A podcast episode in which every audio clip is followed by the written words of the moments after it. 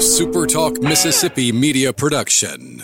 Specializing in Ford, Nissan, Chrysler, Dodge, Jeep, and Rams. CorinthAutoGroup.com and FordofCorinth.com, where cars and happy drivers meet. Visit us now in person or online with the experience you deserve. Howdy, howdy, it's Rhino here, and I wanted to say thank you for listening to Middays with Gerard Gibert here on Super Talk, Mississippi. Get ready, get ready to go beyond the headlines and join a meaningful conversation with people from around the state. You're listening to Middays with Gerard Gibert here on Super Talk, Mississippi.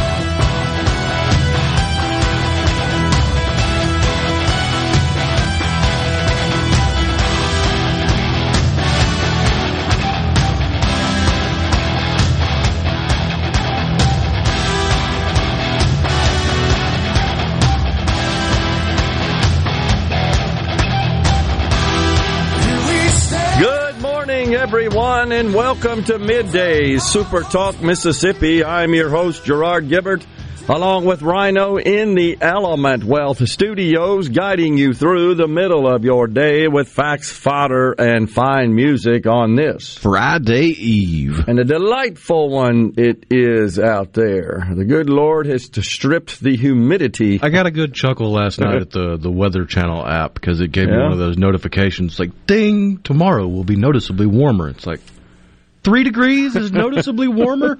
That is not notification worthy. No. Wow, a whole bunch of stuff happening in uh, these United States and in the great state of Mississippi. We thank you so much for tuning in today. Dr. Ben Burnett, president of William Carey University, will join us at 1037. And then Brittany McClendon, communications manager for the Grammy Museum of Mississippi, up at 1205. And don't forget, Rhino, I'm traveling south tomorrow. Tomorrow, I, along with the Super Talk Eagle Hour, will be broadcasting from the Mississippi Armed Forces Museum at Camp Shelby in Hattiesburg. We are celebrating, of course, Memorial Day with the museum and Mississippi National Guard officials. It's a special day, and Camp Shelby is a special place. So tune in tomorrow as we honor and remember Mississippians who have made the ultimate sacrifice for our nation. And that's what we do on Memorial Day. We remember, we give gratitude and thanks to those who did sacrifice for our great country, for our great nation. We should always be grateful. It's it's maddening, is it not, when so many people take for granted the freedoms, the prosperity, the quality of life we enjoy here. We got our warts, we got our problems. Sure we do. And we don't seem to get along to a great extent, um, certainly from a philosophical perspective. We have different views and approaches of how to make our nation better. And so many people you hear Rhino on the right say, well, the left's intentionally trying to destroy the nation. And, and that's understandable. I mean, it's what they say they're trying to do. Now we have to decolonize. We have to deconstruct. we have to tear down the establishment. I hear you. Agree. And uh, however, they don't see that as destructive. They see that as improvement. Well, no, the bad guys in any movie never think they're the bad guys. So I heard him this morning. The left, someone from the uh, progr- progressive squad group, not sure which one it was. I think it may have been Jayapal, said Republicans are trying to destroy the nation. So you got the folks on the left saying, those of us on the right, we're trying to take the country down. Those of us on the right, we're saying the left is, oh, there's so so much uh, alignment of viewpoints. It's um, I'm laughing because we're just in separate corners. We really are in the boxing ring, so to speak. Meantime, could you find, please, the video sound of uh, Stacey Abrams. We may have shared that with the group. I think it was yesterday with our audience, and um, her focusing on the great state of Mississippi. She thinks that Mississippi is up for grabs for the Democrats. Sees a path to Public Service Commissioner for the Northern District, Brandon Presley, a candidate for governor for Mississippi. You got that? See what she says here. Which southern state do you think is ripest for the for the sort of transformation uh, you helped accomplish in Georgia? And second, tell us about the novel. Thank you. Well, I think that we have an exciting set of elections coming up in Mississippi with Brandon Presley running against a very weakened Tate Reeves. I think that Andy Beshear is going to put on a very credible race against Daniel Cameron. He has been a strong governor and that is a real opportunity. And because these are off year elections, I think it's an important, it's very important that we pay attention to these two southern states that we invest heavily in their success. Hmm. Why does she want to poke her nose in this state? Shouldn't she be concerned about her own situation there in Georgia? Because it makes her money. I'm afraid you're right. She gets paid exorbitant amounts of money to sit there and smile like an idiot Wait and now. espouse stupidity. Because it's not like she's a winner. Well, wait. Uh, she's a black female, right? Right. At least to those of us that have the ability to discern with our eyes and our brain. Um, I didn't think it was possible to make money. Black females. I thought the deck was stacked, oppressed. You Well, know yeah, all that they're, sort of they're stuff. obviously oppressed. Right. So you get the view, ladies, right? Sitting around talking about DeSantis. They're going crazy on DeSantis. And uh, our old friend, the race lady, Joy Reid at MSNBC, fascism on DeSantis. And just talking about, once again, the oppression of BIPOC people in this country. We looked it up. She makes, what, a million and a half a year? Went to Harvard? Oh, she's so oppressed. Has a primetime television show on a network. I don't know how many hundred people watch it. They all have to be miserable, sad sacks. It's the the view. They're all gazillionaires. Oh yeah, the ultimate irony of Joy Behar saying that Tim Scott and Clarence Thomas don't really understand racism in America. right. They're outliers. Coming from a white Jewish lady raised in affluent neighborhoods and got away with blackface in her youth. Believable. That's true.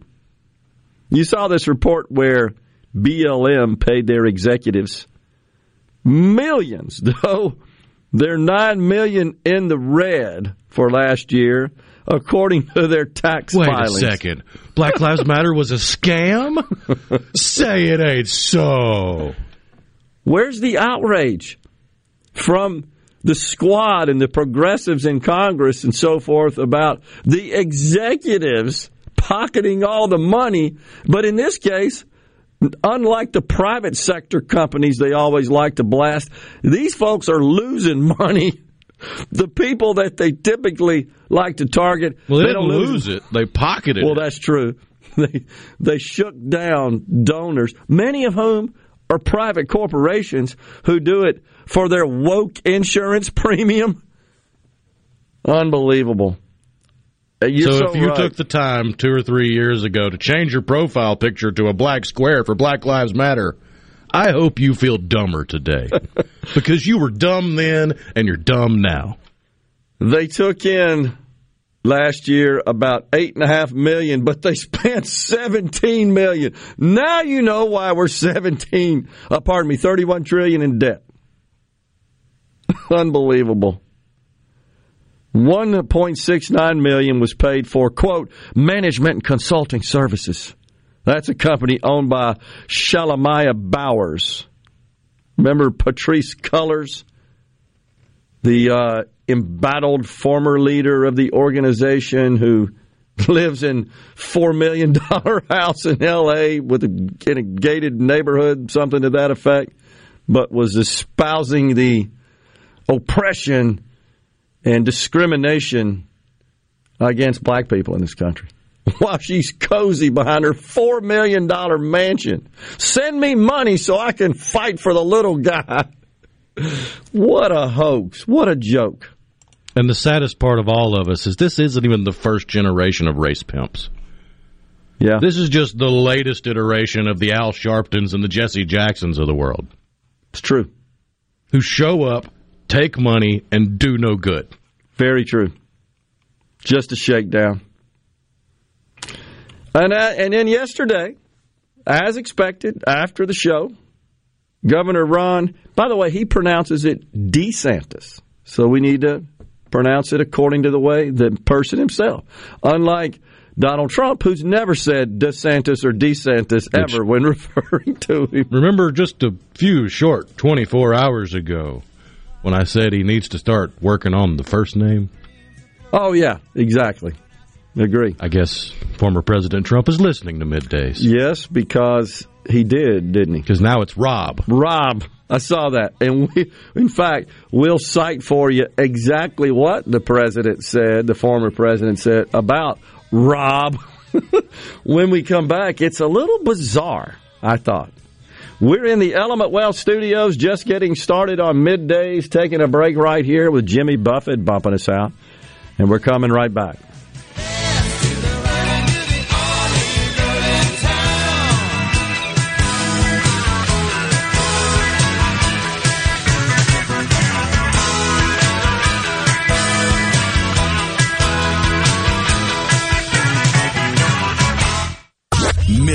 Middays with Gerard Gibert. Let's do this. On Super Talk, Mississippi. Let's go.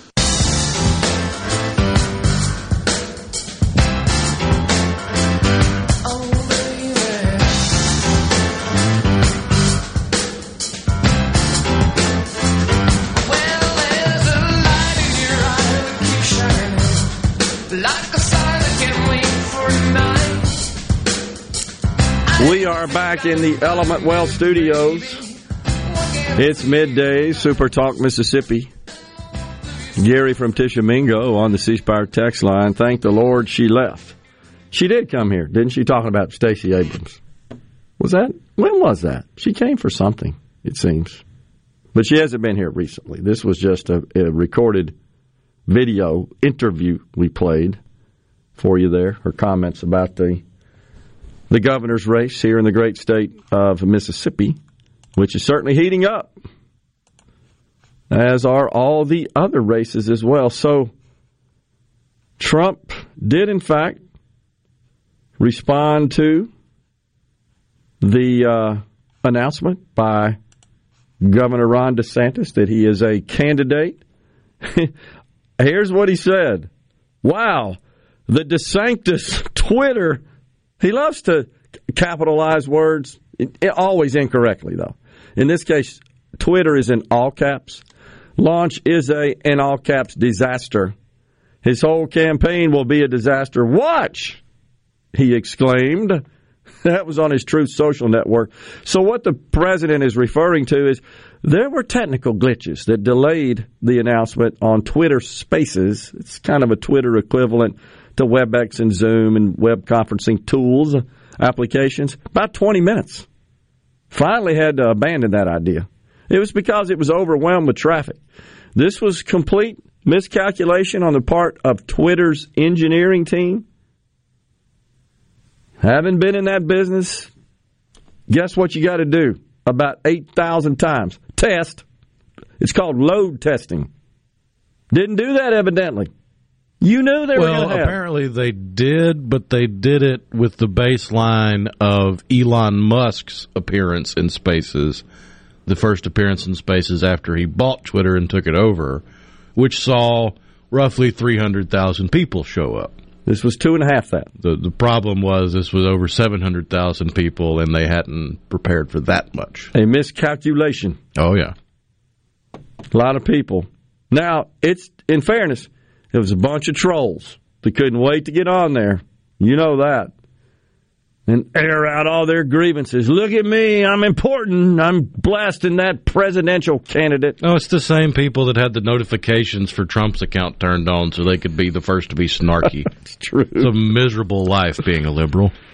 So listen, you're right about that. So listen to this, though, folks. This I thought was a little bizarre from the former president. He said, as Rhino said in the last segment and yesterday, Rhino pointed out, he's going to have to come up with some sort of play on the DeSantis first name, DeSantis, I should say, of Ron. He needs to come up with a play on that. And he did. He called him Rob. Rob. Rob. My red button is bigger, said the former president, better, stronger, and is working in all caps and parentheses and an exclamation point, truth. Yours does not, he exclaimed.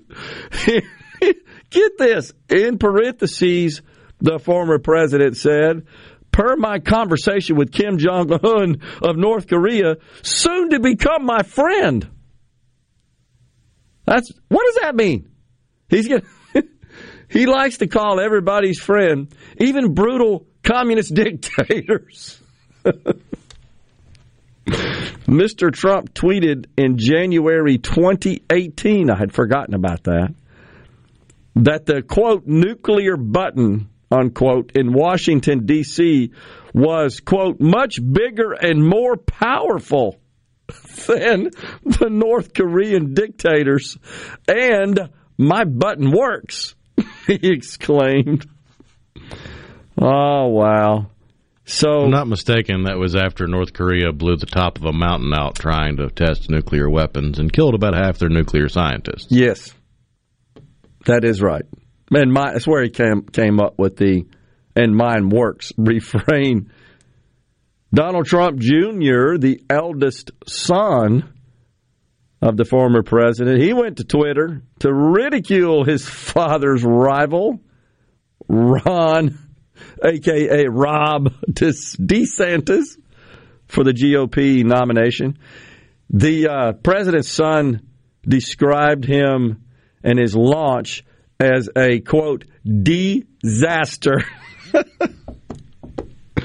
oh man, keep on rolling out the nicknames. We'll have fun with that. There's no end in sight to the pejoratives the Trump family can come up with it's uh, it's going to be fun, no doubt about it. Now, polls prior to the announcement have Trump way out front. By the way, uh, I think I got the latest data right here for you. Fifty-three percent in the primary. This would be Republican primary voters who were polled. Governor Ron, aka Rob DeSantis, at twenty percent. Mike Pence at five. Nikki Haley four. Vivek Ramaswamy four, and Senator Tim Scott at two. So he's lapping the field there, is the president. Now, this is prior to the launch, so we shall see what happens after the launch. I did also catch Congressman Massie, Thomas Massie from the great state of Kentucky. I caught him. Um, in an interview last night, he's a big DeSantis supporter. He said Trump called him out because he would not support the various COVID relief measures, the CARES Act, for example. I'm, i want to say he may have been the only who voted against it. Uh, it was maybe one. It was a handful. It wasn't many. No. I mean, it was negligible um, so he pointed, and, and apparently Trump went after him on that. And so he's he also made the statement last night in the interview that all that spending in the final year of Trump's presidency is a big factor in the inflation and the high interest rates that inflation has driven. And so he's not on board with the president. I also caught an interview with Ron DeSantis last night. I thought it was excellent, by the way, if you guys saw it, with Trey Gowdy. And the reason I thought it was good, Rhino, is because they focused on policy. And we got, a, a I think, a very good, strong view into DeSantis's policy positions. And he asked him, what's the first thing a governor, uh, pardon me, a President Ron DeSantis would do? And he said the border. He would address the border immediately, reinstate the return to Mexico policies, finish the wall. And that sounded a bit like Trump, but it's not like there are a myriad of approaches here.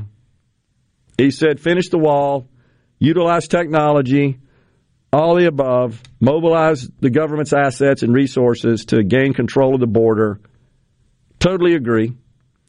And uh, so that was his first thing. And guess what?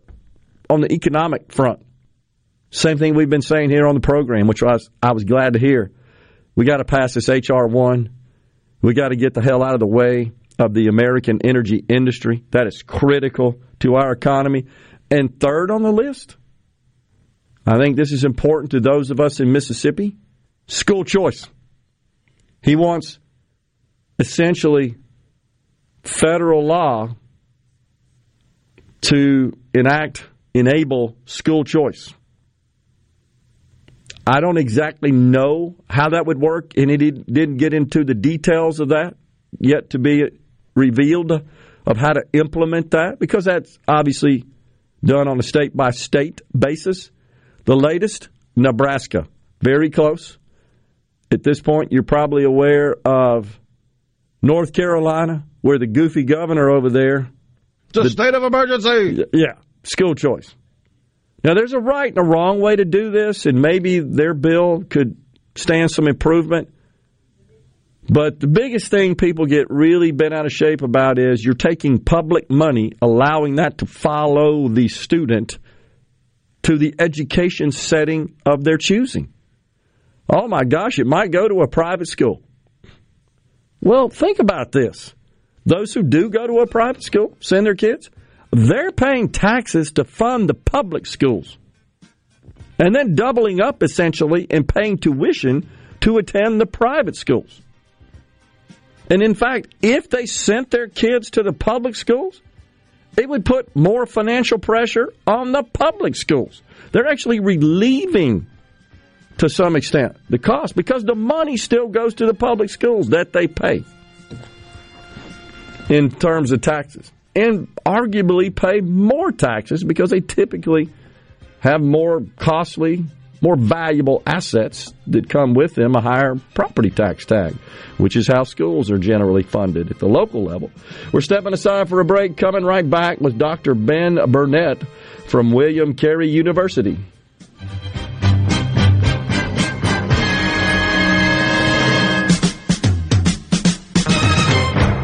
Bring it on! Middays with Gerard Gibert. It is on! On Super Talk, Mississippi.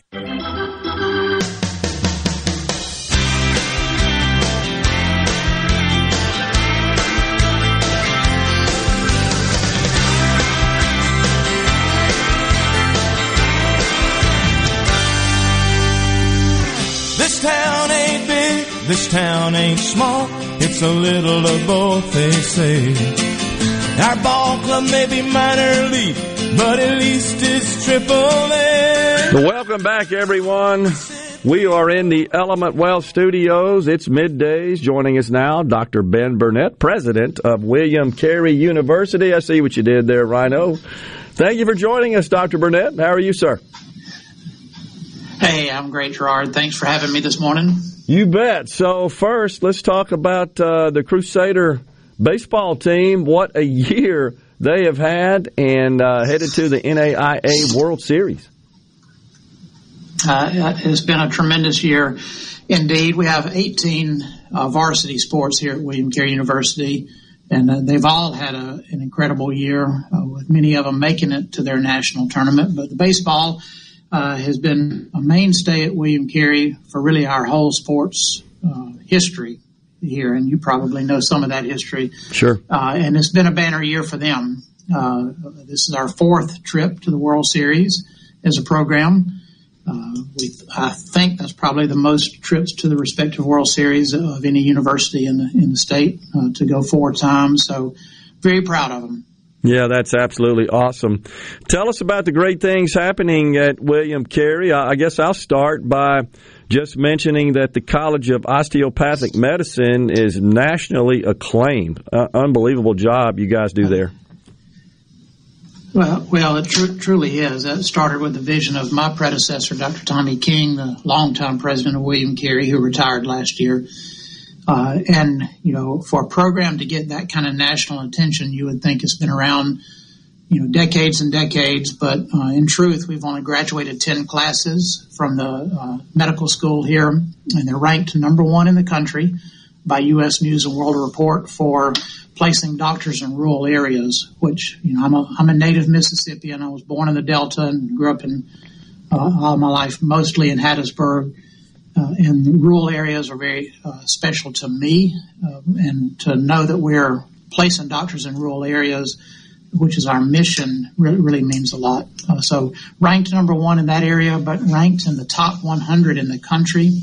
Unbelievable. Uh, and now uh, have double, doubled our class size. So in two more years, we'll be graduating 200 doctors a year.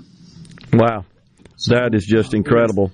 The, and Dr. Subbarao has been that. a big part of that as well, right? He he leads the uh, the school.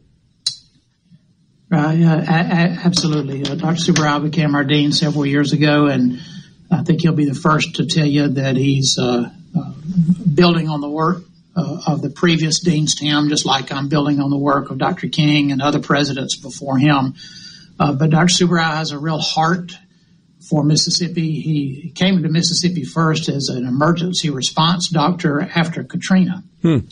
and uh, then uh, decided later uh, to leave a very prestigious job he had in Chicago to come back to Mississippi and work for us full time uh, as associate dean and uh, one of our professors. So he does a great job. His passion is very sincere, and his love for the state and what he's doing is just incredible.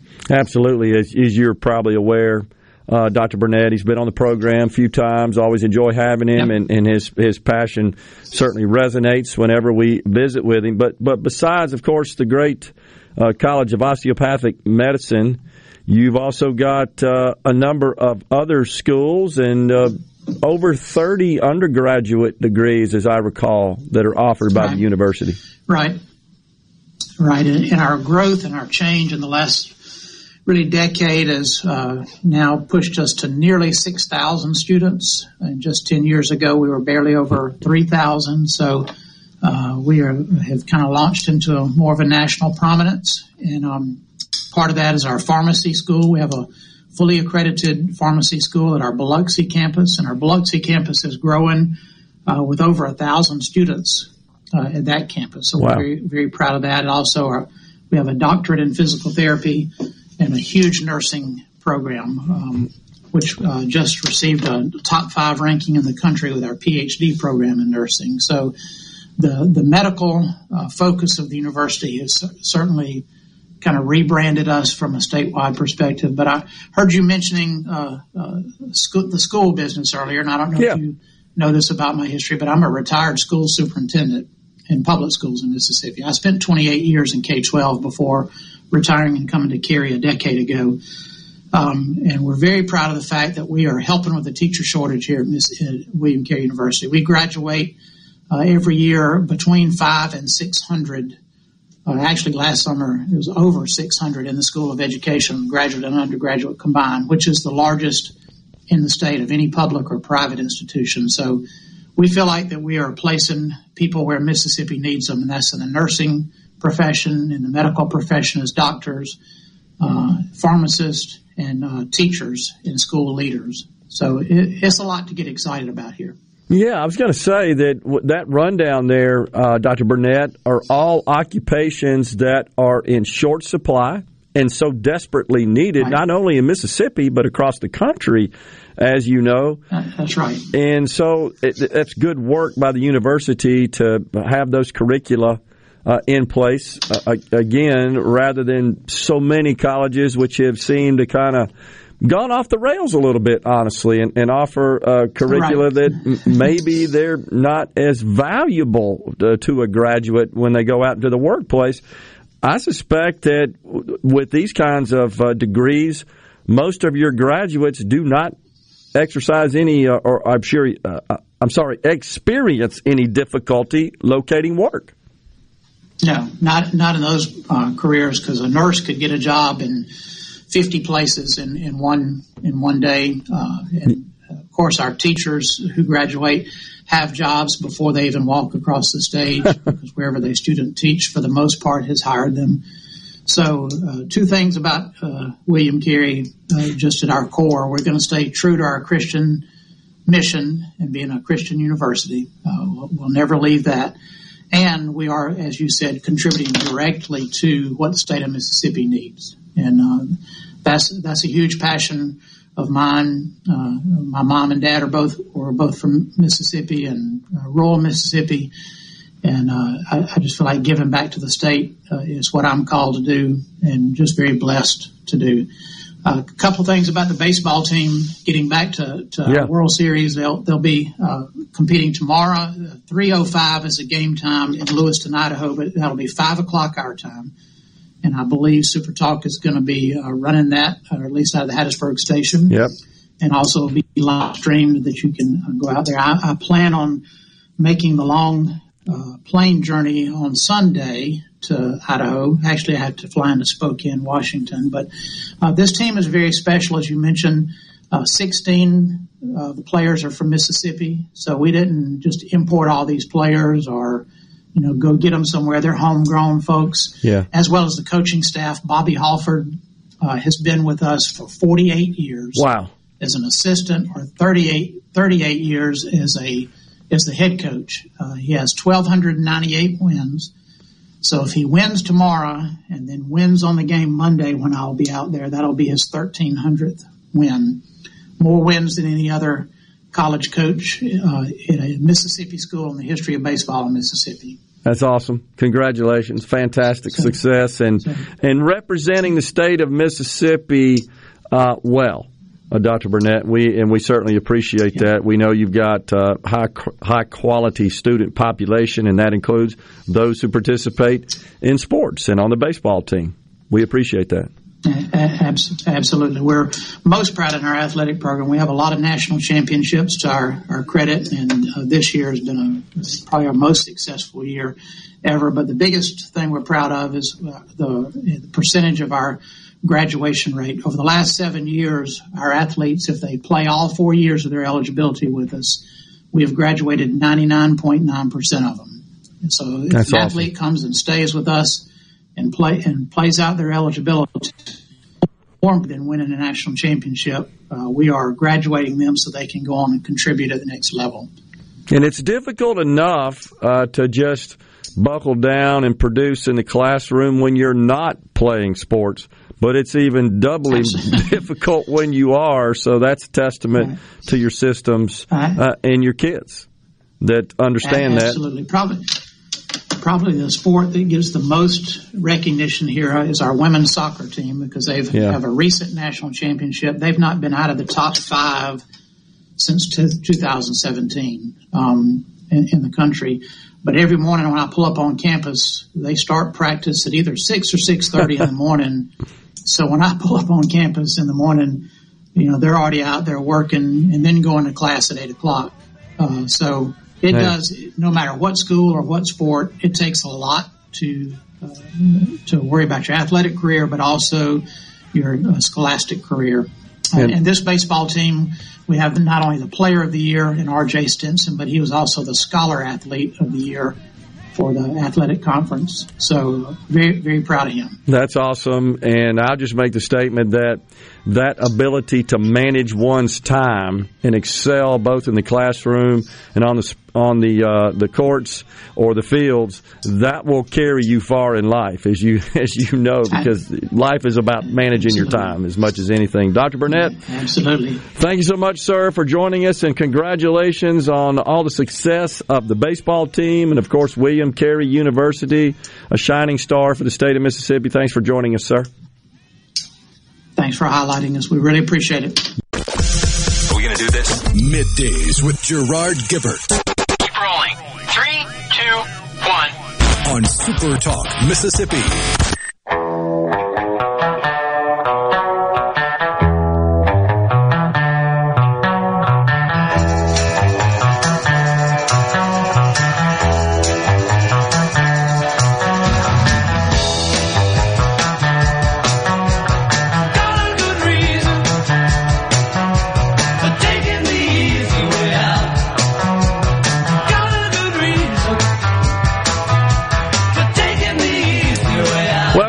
Everyone. It's middays, Super Talk Mississippi.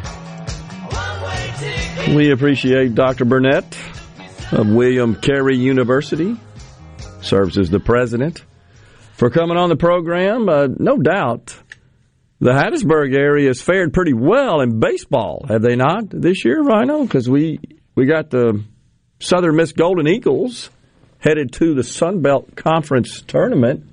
I mean, they won their first matchup yesterday. Yesterday, right. Yesterday afternoon. And, uh, of course. I think they play again tonight at 6. All right. I think so. Let me double check. Yeah, and, and the uh, Eagle Hour this week is being broadcast from Montgomery, Alabama, where the tournament is being played at the minor league Biscuits Stadium. Pardon me, it starts at five if it if the whole thing stays on schedule, but you know how these baseball tournaments can get. That's right. Never know. But uh, congratulations to the schools in Mississippi's Pine Belt for advancing to postseason play. Unfortunately, cannot say the same about the uh, prior two years Division One World Series champions, which are separated by about 90 to 100 miles in the state of Mississippi. They didn't do so well. We'll just have to say wait till next year on that one, I think, huh? Wow. So, something else about Governor uh, Ron, aka Rob, I can't stop with that one. DeSantis, he calls himself DeSantis. Just want you guys to know that. I heard him say his name last night. I watched his ads and, and his interview. He did, uh, he was asked by Trey Gowdy, who, by the way, Thomas and Greenwood pointed something out that I agree with. He said, uh, What happened to Trey? He looks rough compared to 20 years ago. I noticed that as well. He did. He did look. Well, in fairness, 20 years ago, the Yeah. guy was less than 40, and now That's he's true. pushing 60. That's true. So he's aged a bit. I, I actually believe Thomas that he looked old compared to a year ago. It just seems to me like he's changed a bit, but you never know. So the uh, the question was asked, of course, of the governor, now candidate for president by Trey Gowdy. What about the economy? So besides besides returning the nation to energy independence and getting the heck out of the way of the energy industry, so critically needed, he was asked about the deficits. That's obviously a big topic these days because we got this debt ceiling thing still hanging out there. No resolution to that yet. Both sides dug in. Who's going to blink? And his response, honestly, was not surprising. We spend too much money. Okay. So, what do you want to cut? Same deal. Would not touch the 70% of spending that is mandatory. He pretty much focused on discretionary and said, you know, our discretionary spending has grown considerably. He's right about that. Uh, but really would not say that, yeah, we're going to have to address mandatory spending, so called entitlements. A lot of people misconstrue that term, though, Rhino. You've seen that. They think entitlement means welfare. It's not. It means you're entitled to it. Social Security, Medicare, by law, you are entitled to. That's why they're called entitlements. So there's little clarification there that I think needs to be conveyed. Well, you could, I did a little research on this. Quick math. If we spent at the 2017 level, we could actually produce a surplus. The tax revenue in 2017 was 3.3 trillion. Fast forward to today, the tax revenues have gone from 3.3 to 4.8. And this is why I get so infuriated at the left that says we're running a deficit because of the Trump tax cuts. The president did it. He does it every day virtually. Of course, he has no clue whatsoever. He doesn't understand these numbers. I do not think he understands the intricacies of the federal budget. That's sad. You ought to have this kind of stuff committed to memory if you're in that job. That's my belief. Just as a corporate CEO has these figures embedded in their brain that they can call on at any point in time. And when you're on Wall Street or you're dealing with the investment community, if you can't, they will slash you. They will cut you to pieces. We let our elected officials get away with not knowing this stuff. We'll explain more about that when we come back. I think you'll be fascinated to hear the true numbers. Time for Fox News, Super Talk News. Stay with us.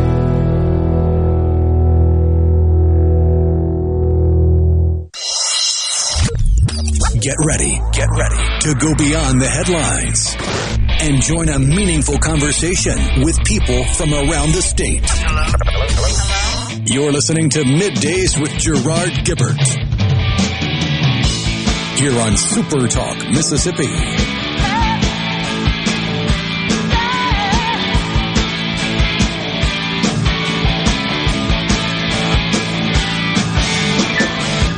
Welcome back, everyone. Hour two of middays live from the Element Wealth Studios on this Friday Eve.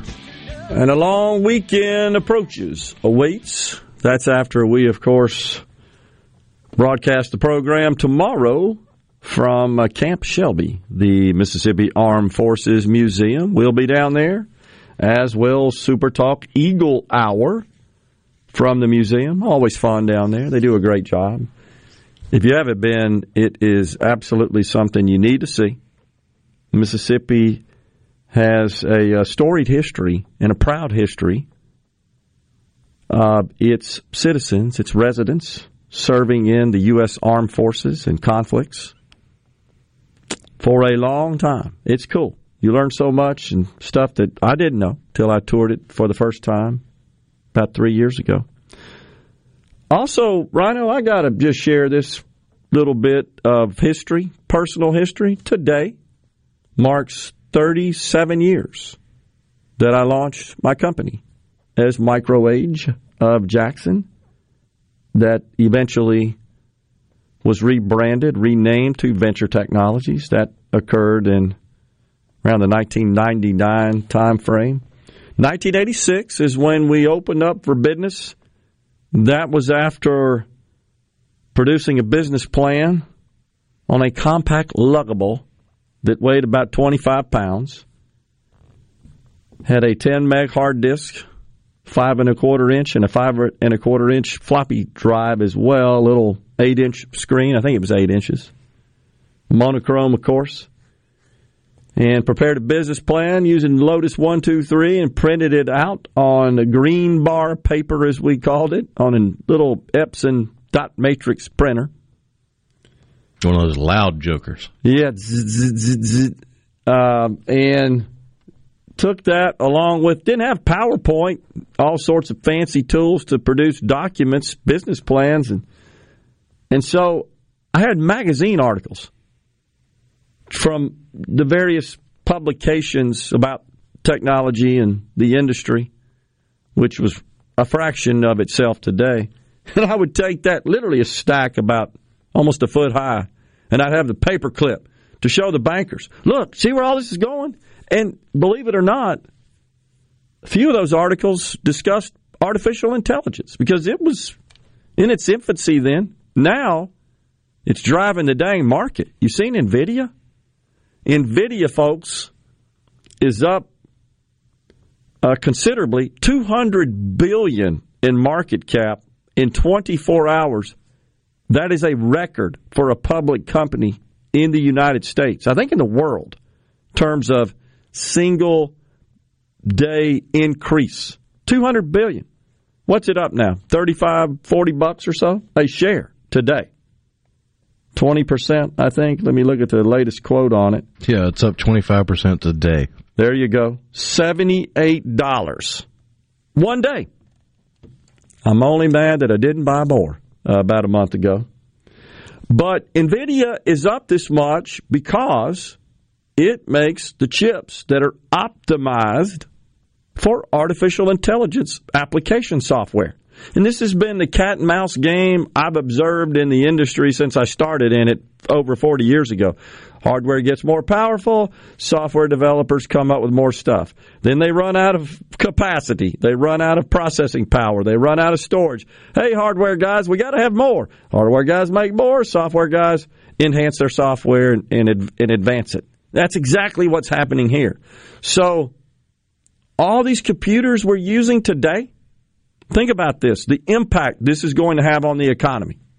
All these computers we're using today, they're not going to be ready to fully maximize the potential of artificial intelligence, which will be embedded in virtually every piece of software operating systems,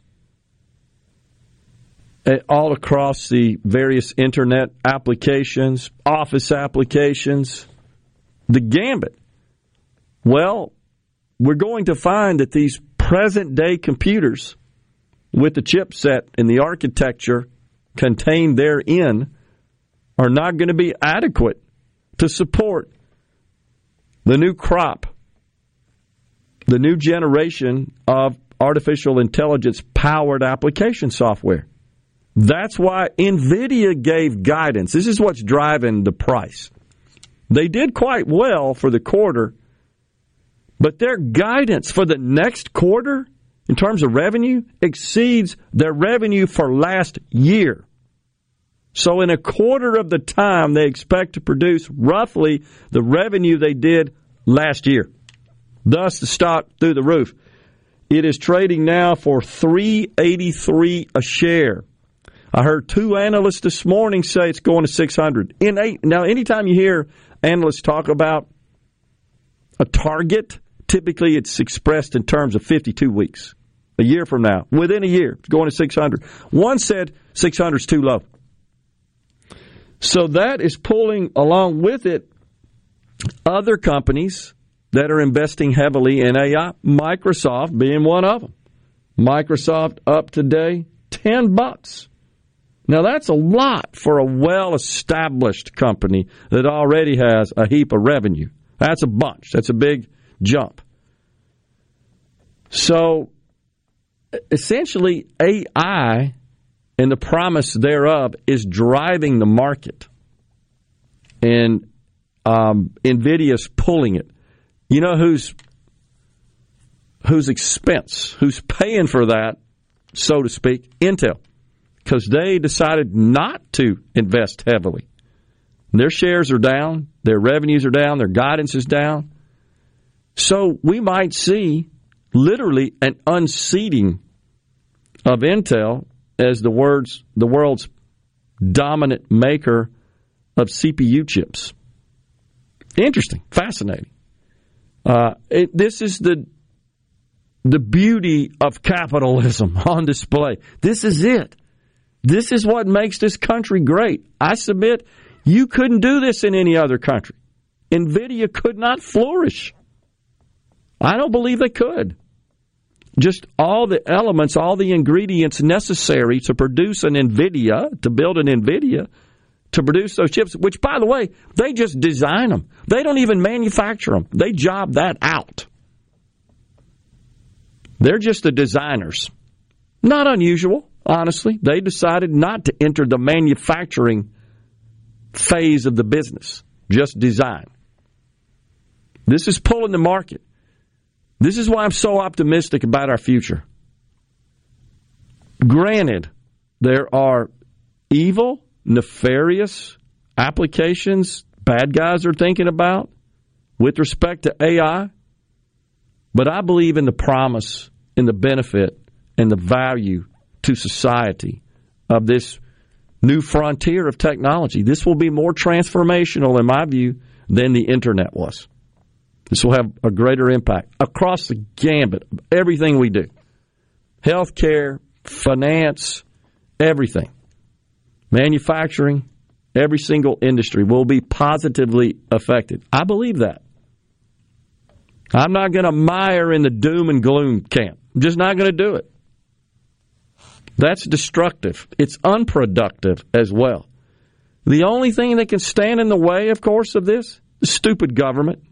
Overregulation. Always is the way. Now, do we need some sort of reasonable regulations, perhaps, on the technology? Yeah, maybe.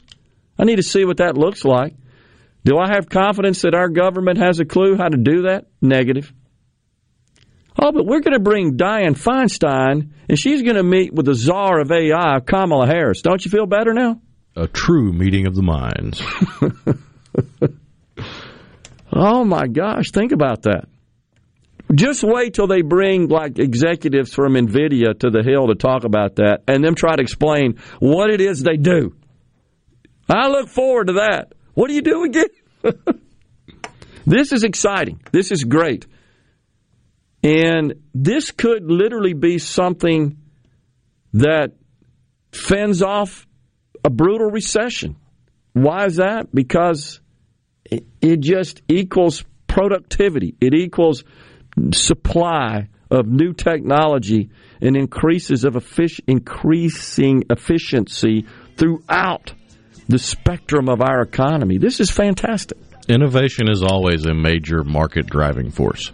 The only way, honestly, to solve the human dilemma of matching dwindling scarce supply with ever increasing demands. The only way. It don't matter if it's food or it's health care or it's the staples of life. Only human innovation, not government, unlike what they want you to believe. Oh, yeah, we did this, we did it. No, you didn't. The best thing you can do is get the hell out of the way to let the great private sector engine of the U.S. economy do its thing. We're coming right back as David Bowie appropriately sings ch ch ch changes in the Element Wealth studio. Stay with us.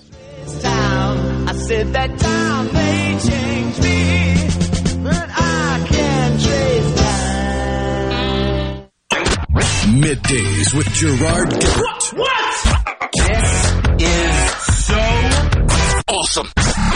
On Super Talk, Mississippi.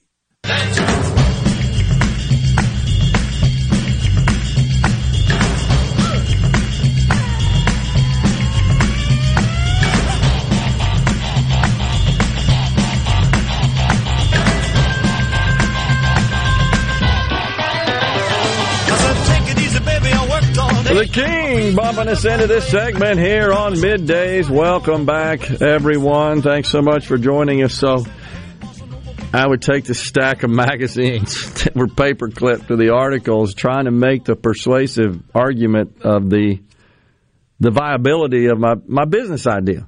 And this is the PC era, right? It's what it was, and still haven't yet proliferated the business landscape at that time. 1985 we're talking about, and got the door slammed on me. Of course, I was a young man in my 20s, and at that point, you think you know everything. You're fearless. You don't even comprehend the concept of failure. You're oblivious to risk. And I went shopping for a $189,000 startup loan. I had done a business plan and determined that was the amount of capital I needed. And of course, that was assuming that all the stars aligned to make the company successful, stand on its own, and got summarily dismissed and kicked to the curb. One, one banker said, I think people have all the computers they're ever going to need. That was 85. One uh, snipped their fingernails while I was making my presentation, my pitch, totally uninterested. But after doing that for a little over a year, I was ready to, th- to throw in the towel and move out of state to find work for the sort of stuff I did. And my wife came to me one night in our little kitchen and said, "You know, I've been tracking this uh, with my my parents, my in-laws, and presented the dilemma. Problem is, I didn't have anything to secure that loan. Didn't have any collateral. Didn't realize at the time that was needed. And uh, her in-law, my in-laws, her parents, very graciously offered some property they had accumulated in their family for some time. They were a very modest means. My father-in-law sold cars at D Chevrolet, and my mother-in-law was accountant at Keesler Air Force Base, and had made this investment, this property, and paid on it, thinking it would be worth something and support their retirement. They deeded that to me, and I foolishly accepted it and secured the startup loan with that property, and then operated. It was a seven-year note paid that thing off, thank God, in five years, put every extra dime we had to the principal of that loan, and it was a happy day when I presented that deed back to him, knowing that I didn't have to concern myself with the specter of failure. Take me down, that's fine, but didn't want to squander my in laws' asset. And that was uh, a happy day. But the rest is history. We operated the company through the the um, introduction of networking before there was an internet. We were one of the first in the country connecting computers to each other in the mid '80s. That was that was sort of uh, advanced technology back then, and didn't always work real well either. Um, you can imagine. And then through the internet build out, the Y2K era, and then built a data center, one of the first commercial data centers in the country, offering cloud services before the term was invented, and that was in 2000. Endured 9 11. And by the way, that was by far the darkest period of business in our history that I can remember, more so than the recession of 2008, which didn't really affect us here in Mississippi as significantly as it did in other parts of the country. But 9 11 brought everything to a standstill people were just hunkered down. Companies weren't making capital investments in big long term projects, which is how we made our living. And then went to the street thinking that the industry was significantly grossly fragmented, needed consolidation. Went to Wall Street once again, got kicked to the curb in presenting a consolidation strategy, looking for financial support for that to acquire companies, and that was in the 2008 9 time frame. Got back at it 2012 because I was I came across somebody that believed in our story and liked the idea, but thought we needed to continue to beef up our recurring revenue, which we were working on diligently. Got back together, said, "Yeah, I think we can sell this." Went back to the Wall Street, the financial community, made the pitches, received term sheets, selected one of those, did a couple of acquisitions in 14 and then three more after that up through 2017. The board elected at that point. The board consisted of owners of the companies that had merged in with the platform, rolling their equity, and they voted to, including me. I did not vote for affirmatively to sell the company, but on a 4 3 vote, the decision was made let's sell the company. And uh, we hired an, an investment banker to represent us after receiving presentations and proposals from about a dozen.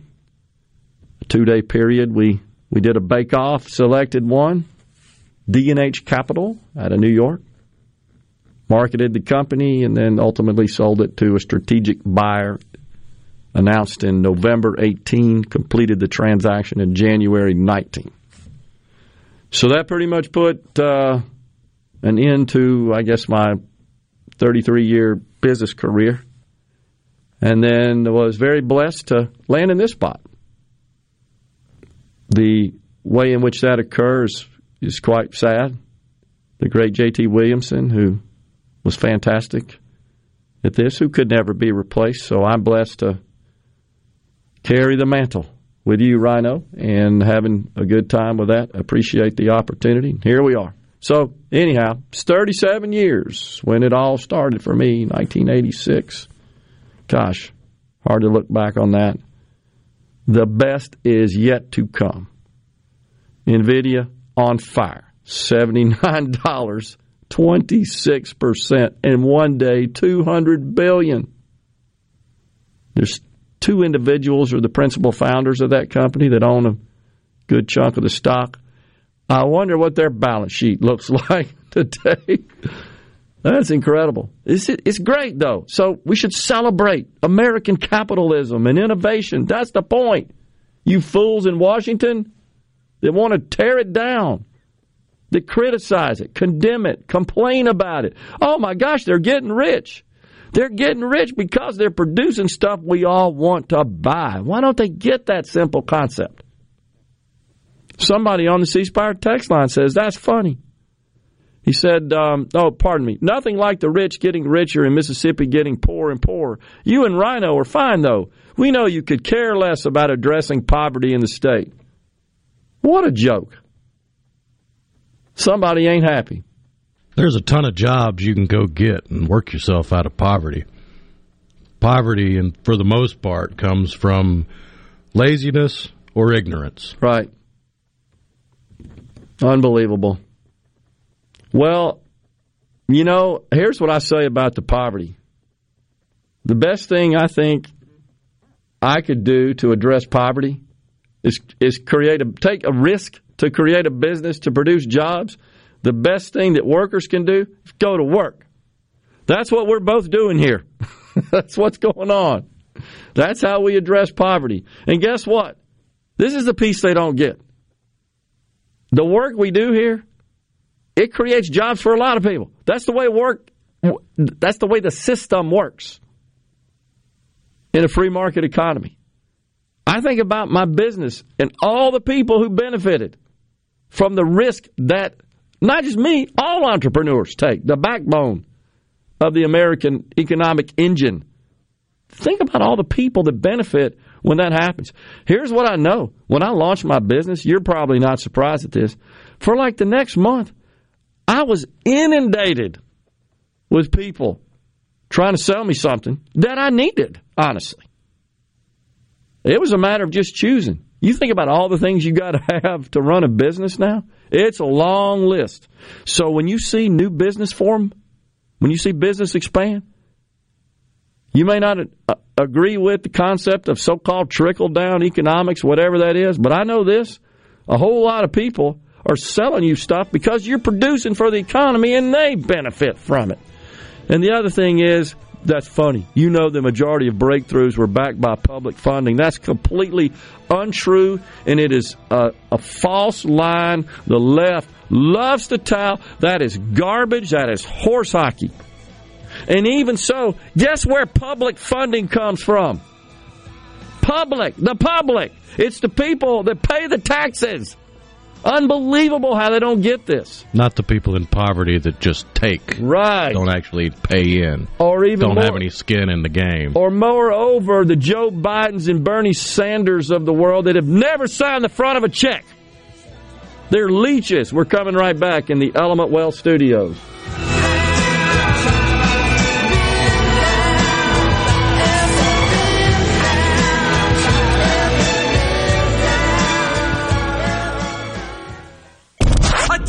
Adoring fans! It's time for Middays with Gerard Gibert on Super Talk, Mississippi.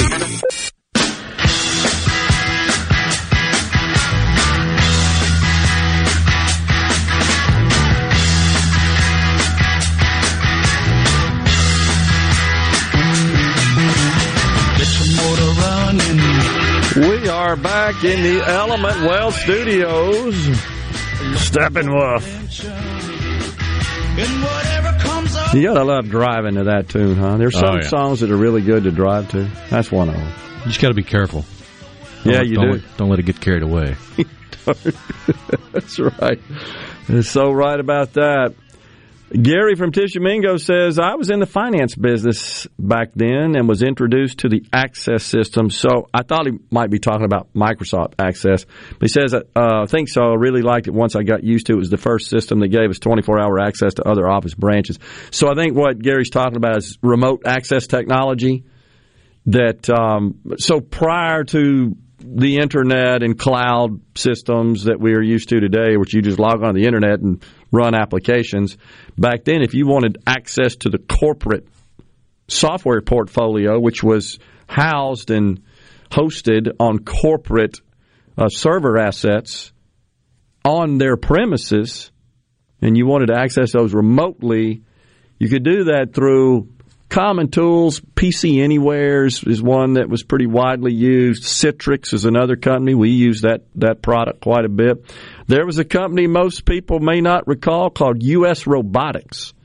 And they made modems. And they made modem banks. Like instead of having little uh, self-contained box that was a modem, You'd have like a rack mounted bank of a bunch of them. That was the, how we used to access the internet in the early days through dial up. You had your dial up modem, you dial a phone number, it would connect, get routed to one of the modems in those banks. I helped build an ISP locally, one of the first in the in the state, and it was all done with U.S. Robotics modem technology, ultimately acquired by 3Com Corporation. But yes, so that's the way you had to access the corporate systems was uh, you'd you'd log on to your PC and fire up your PC anywhere. Or, oh, there was a number of other tools. So you know, Representative Joel Bomgar. So he that's his sort of claim to fame. His business background is he created the the Bomgar box, which is kind of an, an internet based remote support technology. It was really made for corporations to remotely support their users. And uh, he was one of the first out of the gates with that proprietary technology to do so and sold it all over the place to corporate America that make IT support engineers' lives a little easier. Instead of you explaining, well, this is what I'm seeing on the screen. Oh, I don't know about that. You're trying to trying to interpret that and help them fix the problem, and then telling them, "Well, type in all this cryptic stuff, you know, out in the command line." Oh, you got the slash backwards. That's why it didn't work, and that's what this technology allowed them to do is essentially take over the remote user's computer and make the fix and help them out, move them on, get them all taken care of. Dan in Hattiesburg says, and a 25 increase in a day is why the Democrats want to tax unrealized gains, talking about NVIDIA. Well, they just don't like wealth, period. Let's be honest, Dan. And, and they think that anybody that makes money in the market or benefits financially from um, increases in market valuations or increases in equity positions, it's all the rich people. It's not you and your 401k plan, for example. It's not the overall economy that benefits from these sorts of increases in market valuations. No, no, no. It's just those handful of rich people. We got to go take all their money. Which is the irony of them using the word fair when they say pay their That's fair true. share. Because is it really fair to tax them when they make money, but they're not getting jack squat when they lose the same amount? Negative. Nor is it fair to tax them when there's no cash to show for the gain. It's all on paper. Speak the truth, brother, says John from Vance. Lazy people are the problem with our economy. Blaine and Jackson said, You nailed it, Rhino. Good show today, fellas, as always, preaching the truth, says Tim from Tupelo. I uh, love hearing your story, Gerard. Appreciate that. Uh, thank you. I hope I didn't bore folks with that. I, you know, and I don't tell it to, to boast about it. I tell it because I think it represents, it reflects what is possible in this country and only in this country. Just as only in this country is it possible for Tim Scott, like him or not, to rise from living in poverty with his siblings and mother in a one room house to Congress and now a candidate. And the left hates that because you know what? You can be anything in this country except a black Republican or a black conservative. Can't be that. Oh no, you got to get in your place. Well, that's racist. Democrats have always been the party of racism.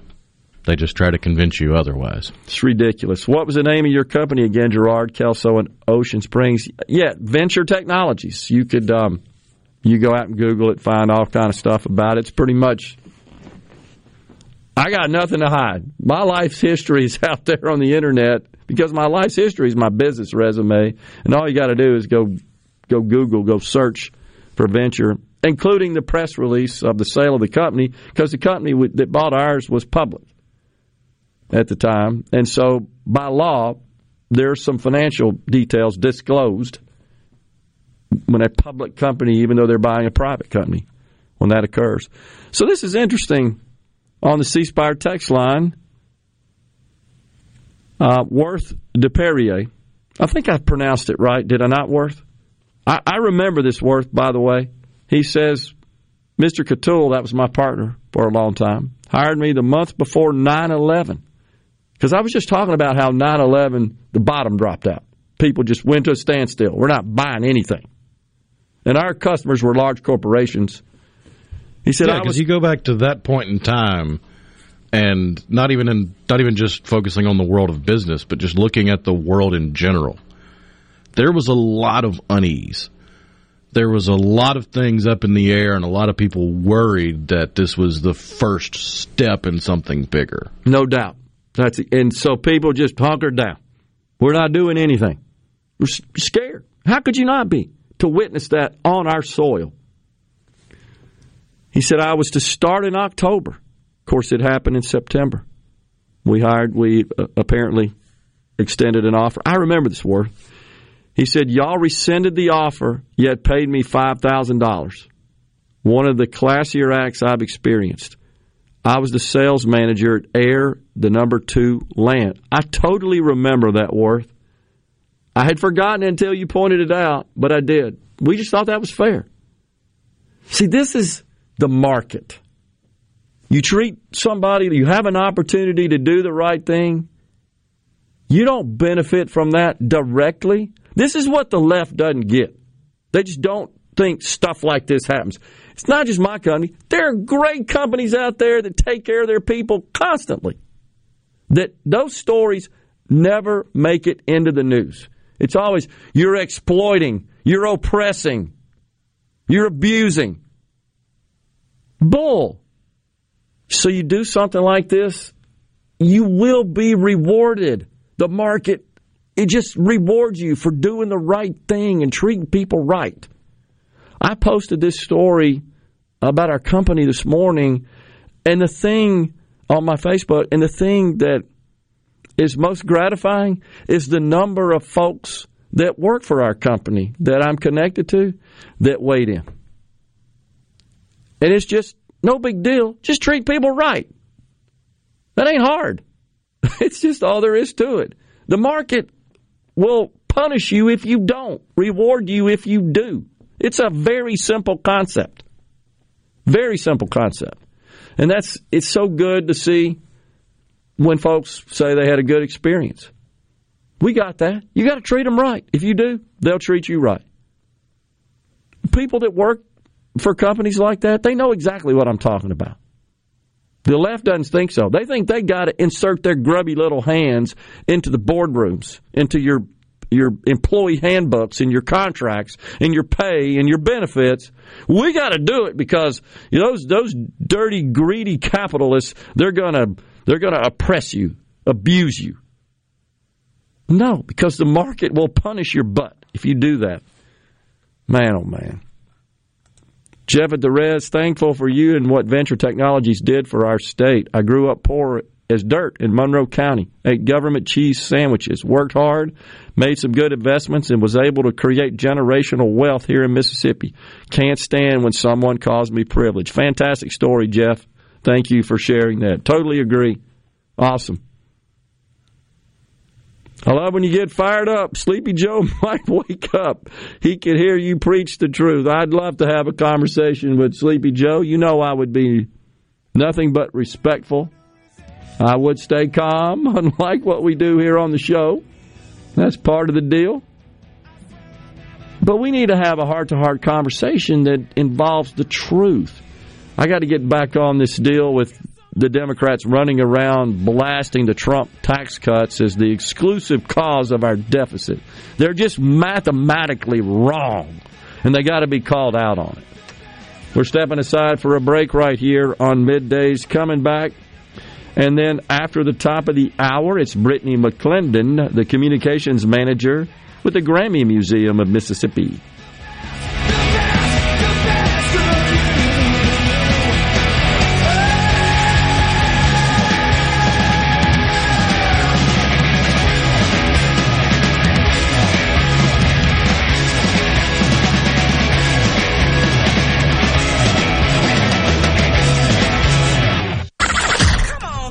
Middays with Gerard Gibert. All right, we are back. on Super Talk, Mississippi.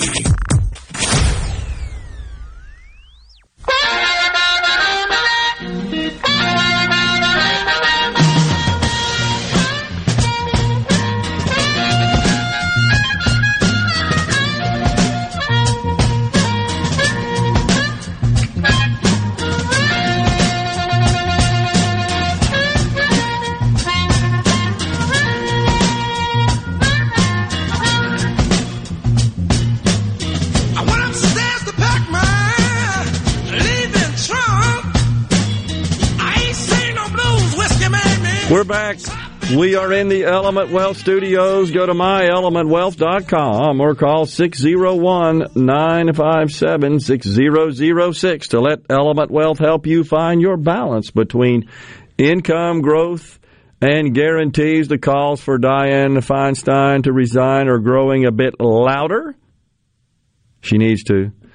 Folks, the NASDAQ is up mainly because of NVIDIA, and it's pulling up, by the way, the other AI uh, issues, such as Microsoft. Um, C3 AI is another one. Uh, another one is Splunk. Splunk. Yeah. We were a Splunk partner, one of the first in the country. Uh, fascinating technology, uses um, machine learning to really uh, guide all sorts of uh, network management and uh, also just traffic routing and so forth. Really cool technology. Splunk. What a name, huh? Cool. Yeah, I'd uh, the Splunk rep would come see me and my team, I get a call from my receptionist. Hey, Gerard, the Splunk rep's here. Great company, though. You looking at it? Splunk. It's had a pretty good run. What does it say they do? Oh, it's got a litany of things they Yeah. take care of. Its software helps capture, index, and correlate real time data in a searchable repository from which it can generate graphs, reports, alerts, dashboards, and visualizations. Got it? So ba- basically, uh, at the highest level, all this network infrastructure that connects all these computers together and allows all of our data to be transmitted across our networks, across the internet, all your infrastructure. We're talking about the routers, the switches, the servers, and all the other adjunct technology. They collect all sorts of data. They log it, the activity, and that can be instructive um, in managing your network, and it could be instructive in your applications as well, the way those are designed, architected, built, used, accessed. And so, what that tool does is it, it takes that mountain of data in all those devices and it sort of correlates that. And it's AI driven. It's been around a while and it keeps getting better. And it it basically, like they said, produces reports and dashboards for network managers and the like to uh, to utilize to just make their systems better. Yeah, it says it was founded in October of 2003. By 2007, they had raised $40 million, but they did not become profitable until 2009. Okay, I think in the in that 2005 or so time frame, as I recall, is when we got connected to Splunk. and started offering their technology. We had some large corporations and public sector entities that uh, used it. It's neat, neat technology. There, there was a case study. It may still be out there, Rhino, that they used to feature that involved management of using Splunk to help manage the port of Hong Kong.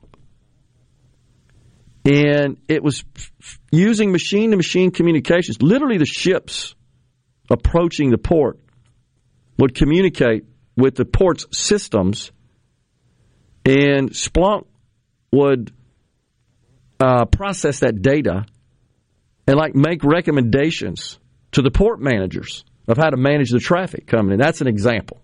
So yeah, another example of their use is they have partnered with the McLaren Formula One team.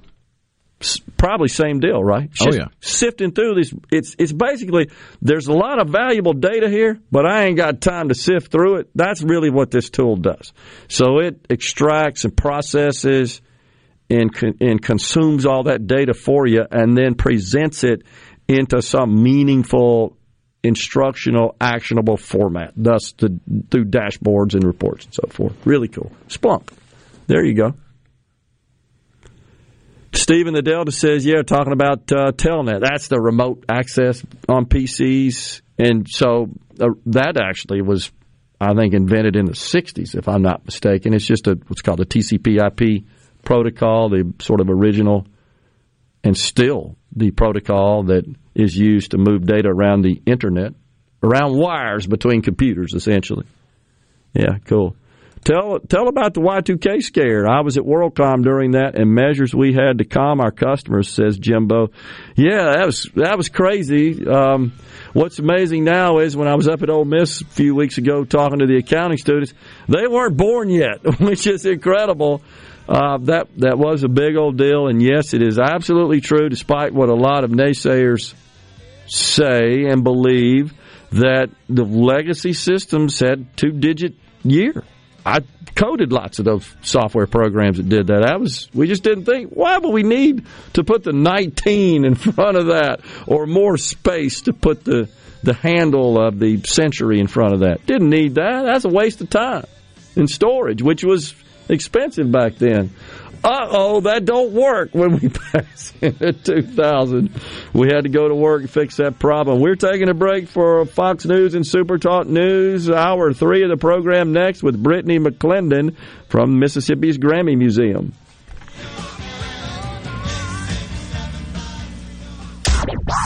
And now, and now, another hour of the talk that keeps Mississippi talking. Middays with Gerard Gibert. Begin your transition now. Now on Super Talk, Mississippi.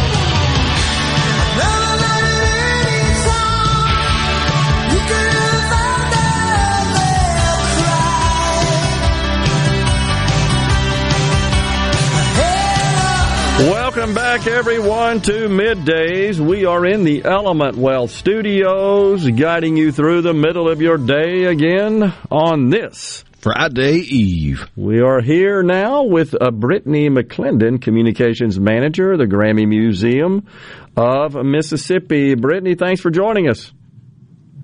Hey, thanks for having me today. I appreciate it. Tell us about what's going on at the Grammy Museum in Cleveland. Okay, well, it's been a busy spring. We've had a ton of things coming up.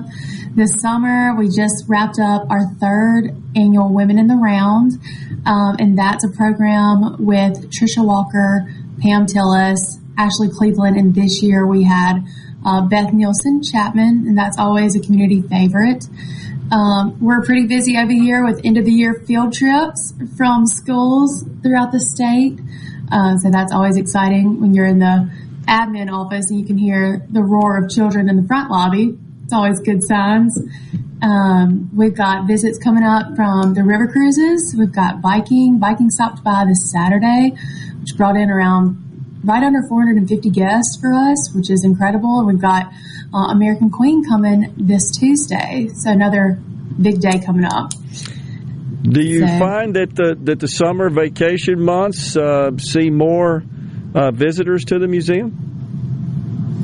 You know, it's interesting. Uh, our community members, it might be a drop because everyone's vacationing out of town, doing all those activities for the summer. But we start to see we start to see a pickup in out of town visits, um, and of course, we'll have summer programs. We've got uh, Grammy nominated Vasti Jackson coming up in June for Words and Music, and then we've got a summer camp coming up, which will be a week long and full of kids. So, uh, where it might dip in school groups and maybe local visitors, um, we've got an influx of out of town and and programs to keep us busy. Yeah, gotcha. What about uh, any new exhibits that might be in the works? Anything to share there? That you can tell us about? uh, I can't share too much. Yeah, that's that's the ticker. We will MTV will be closing uh, this Father's Day, so we are so sad to see that exhibit go. But it has been such a success. It's had a great run. Um, it's our largest one yet, and we'll have a new exhibit to share with everyone this August. Yeah, so it's really exciting. It's in the works. Uh, it's going to be a great, great exhibit. MTV 40 years old, right? That's right. We still want our MTV. Hard to believe. 40 years old. Man, seems like yesterday all that was going on. So, uh, how is the museum funded? We are um, privately funded, so we have, you know, different. Emily Havens, our executive director, she is over fundraising, and we have museum memberships, we have private funders, we have community funds, and um, we also get funding through our, we have a lobbyist that helps us with different grants throughout the state. And a lot of grants are what um, make our world go around over here. Gotcha. What was the reason for the museum locating in uh, the the Grammy Museum of Mississippi, locating in Cleveland? What's what's the story behind that? So it's actually a really remarkable story uh, back in the mid 2000s, um, Bob Santelli was the executive director of Grammy Museum LA Live, and he wanted to expand the brand. And he was like, you know, what better place than where music started here in Mississippi? And so they looked at some different locations, and I think what really sealed the deal for Cleveland was our partnership with Delta State University. And the museum could have a place here in a partnership with their Delta Music Institute, which has just been really impactful for us to have um, internships available with students learning, you know, production, the music business, um, and all those degrees in that area be able to be an asset to us. Yeah, gotcha. So, what about uh, if uh, a group wanted to host an event? at the Grammy Museum. Is that possible? Okay. How do they do that? It's very possible. So, uh, the museum is a beautiful venue and it's great for all types of corporate, private events, celebrations. If you want to host an event here, you can go to our website and we have a tab with a drop down menu for events. You can email events at grammymuseumms.org and uh, fill out some paperwork, give us some insight on what you're trying to do, and we can give you all information to help make that happen. So, e- explain the connection between the museum and the uh, the Grammy Awards organization. So, the connection there is more so celebrating the accomplishments of Mississippians. You know, um, we have an entire exhibit called our Mississippi Music Gallery that showcases and really um, lets people explore the impact Mississippi and Mississippians had on music and how um, how many Grammy Award winners we have. I believe it's we have more per capita than any other state, and just you know, kind of explaining that this is this is the highest award in the music industry. Uh, we just had a student from Delta State win a Grammy Award at this past year's, and you know, and that's just a career changer yeah. for anyone to be, you know, nominated and especially win. So that's kind of what we're doing here is celebrating uh, the impact of that. Gotcha. Um, what about uh, just how Mississippi rank? You said that we have probably more Grammy awards per capita, but the uh, which I believe is probably the case. It's kind of amazing, isn't it, that we have enough history in music to fill up a museum in our small state. It is. Yes, our museum is 28,000 square feet and there is not, you know, a blank wall. There's information everywhere and we're looking at expanding just because, especially in our museum, our Mississippi exhibit, there's just so much more that we could add to elaborate on. We were just able to get a new Mississippi um, interactive that shows all the different regions of Mississippi all the Grammy um, Award nominees and winners from those areas, their songs, their impact, who was influenced by them. It's just, it's really incredible and never ending. Yeah. So, um, Brittany, do you receive visitors from other parts of the country that have, have not been to Mississippi? They're not native to Mississippi, and uh, they come because the museum is a destination exclusively to expressly to visit the museum. That's the reason they come here. Yes, we have seen that, and it was really it was really interesting during the COVID era. We had people from all over, you know, saying, you know, we've just been trying to get to this museum, and now we officially have the time. We can re- work remotely and do it, and we see that now too, especially since downtown Cleveland has really developed. We've got a new Marriott hotel downtown, which, you know, we have an attraction and places for people to stay and different places for them to eat and things to do. So we've seen a pickup in that in the past few years, and it's um, really exciting. What do you hear? Uh, some of the comments you may hear from folks who are new to Mississippi, haven't been here. They come and experience it in the in the Mississippi Delta and uh, visit the museum. What do they say? What do you hear? They say, even Mississippians will say, we had yeah. no idea this was here. Yeah. You know, and we're like, and a lot of people from out of town, so the American Queen visitors, they're from all over, all over the country and sometimes the world. They'll, they'll just be in a shock. They'll come through the exhibits and meet us back at the front desk and just say, I had no idea Mississippi contributed this much to the music industry. Yeah. It's, it's pretty remarkable. That tr- truly is pretty cool. And it's, and it's across all the genres as well, right? Absolutely. You know, it started with blues, but blues has influenced everything from, you know, rock to pop to everything in between, country. Yeah. All right. So, do you have a favorite exhibit? I do. Um, Mono to Surround is probably my favorite exhibit. And in that exhibit, you can choose a song and you hear it, you, how it started out on the gramophone all the way up to hearing it on your headphones and how the evolution of sound has transformed throughout the years. So it, that's a really cool one. And then of course the dance floors is a fun one to watch. It's fun to watch guests and kids. They, they really have a good time. Yeah, I, I bet. What about feedback from visitors? Do they sometimes note a particular favorite? I think I would probably have to say, well, MTV, you know, kind of takes the cake. Um, here recently, everyone yeah. just everyone has touched my MTV in some way, which has you know, roots in Mississippi. Something back. Absolutely, absolutely. Um, which was a big surprise to people. I know I hinted uh, when MTV was opening that it does have Mississippi roots, and everyone automatically went to the blues. And I was like, they're never going to guess, you know, it's That's it's cool. Bob with MTV. So. Got it. Brittany, appreciate you coming on and giving us an update. And uh, congratulations on all the great success of the Grammy Museum, Mississippi, in Cleveland, Mississippi. Thanks a lot. Thank you so much for having me. Have a great Thursday. You too. We're coming right back with more in the Element Wealth Studios.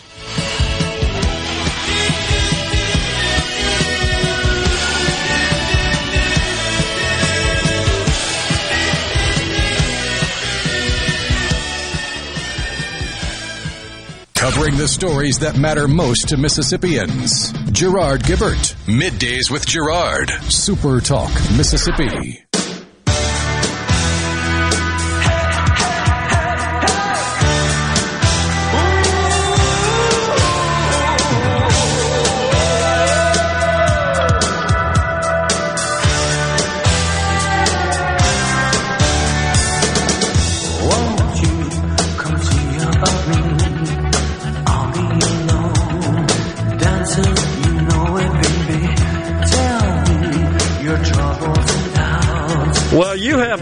Us out of the prior segment and into this segment with two classic music video tunes for sure. Rio by Duran Duran. And uh, Simple Minds, forget about you. Don't you forget about you. Don't forget about you. You got that right? Is that the time? Don't you, Oh, don't in you- parentheses, forget about me. Okay, that's it. My bad. My bad. Thank you. Simple Minds. I can still see the video though out there on the hills with the. Remember that? The drummer's awesome though, isn't he? He's the best part of the video. Simple Minds. Appreciate that. Rhino bumping us into this segment here.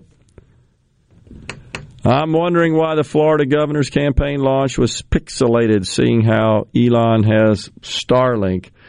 I don't think Starlink was used when he produced that video and uh, live. Well, I mean, Spaces isn't video. Right. Spaces is an audio chat. Right. But he shifted over and produced a video.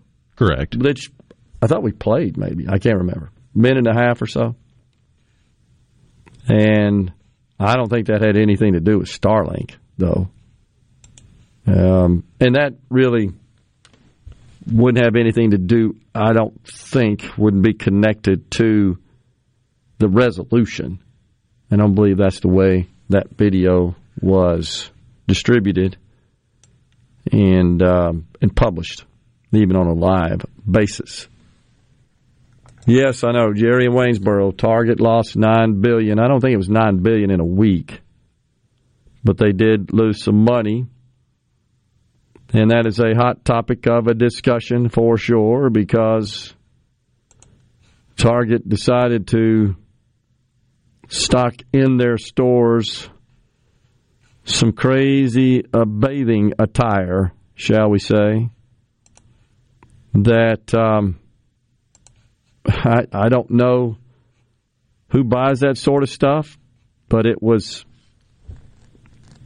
even children's bathing suits were available that included little uh, pockets inside them for young males that want to hide their male anatomy so as to appear female in wearing a female bathing suit, what would be traditionally considered at least a female bathing suit.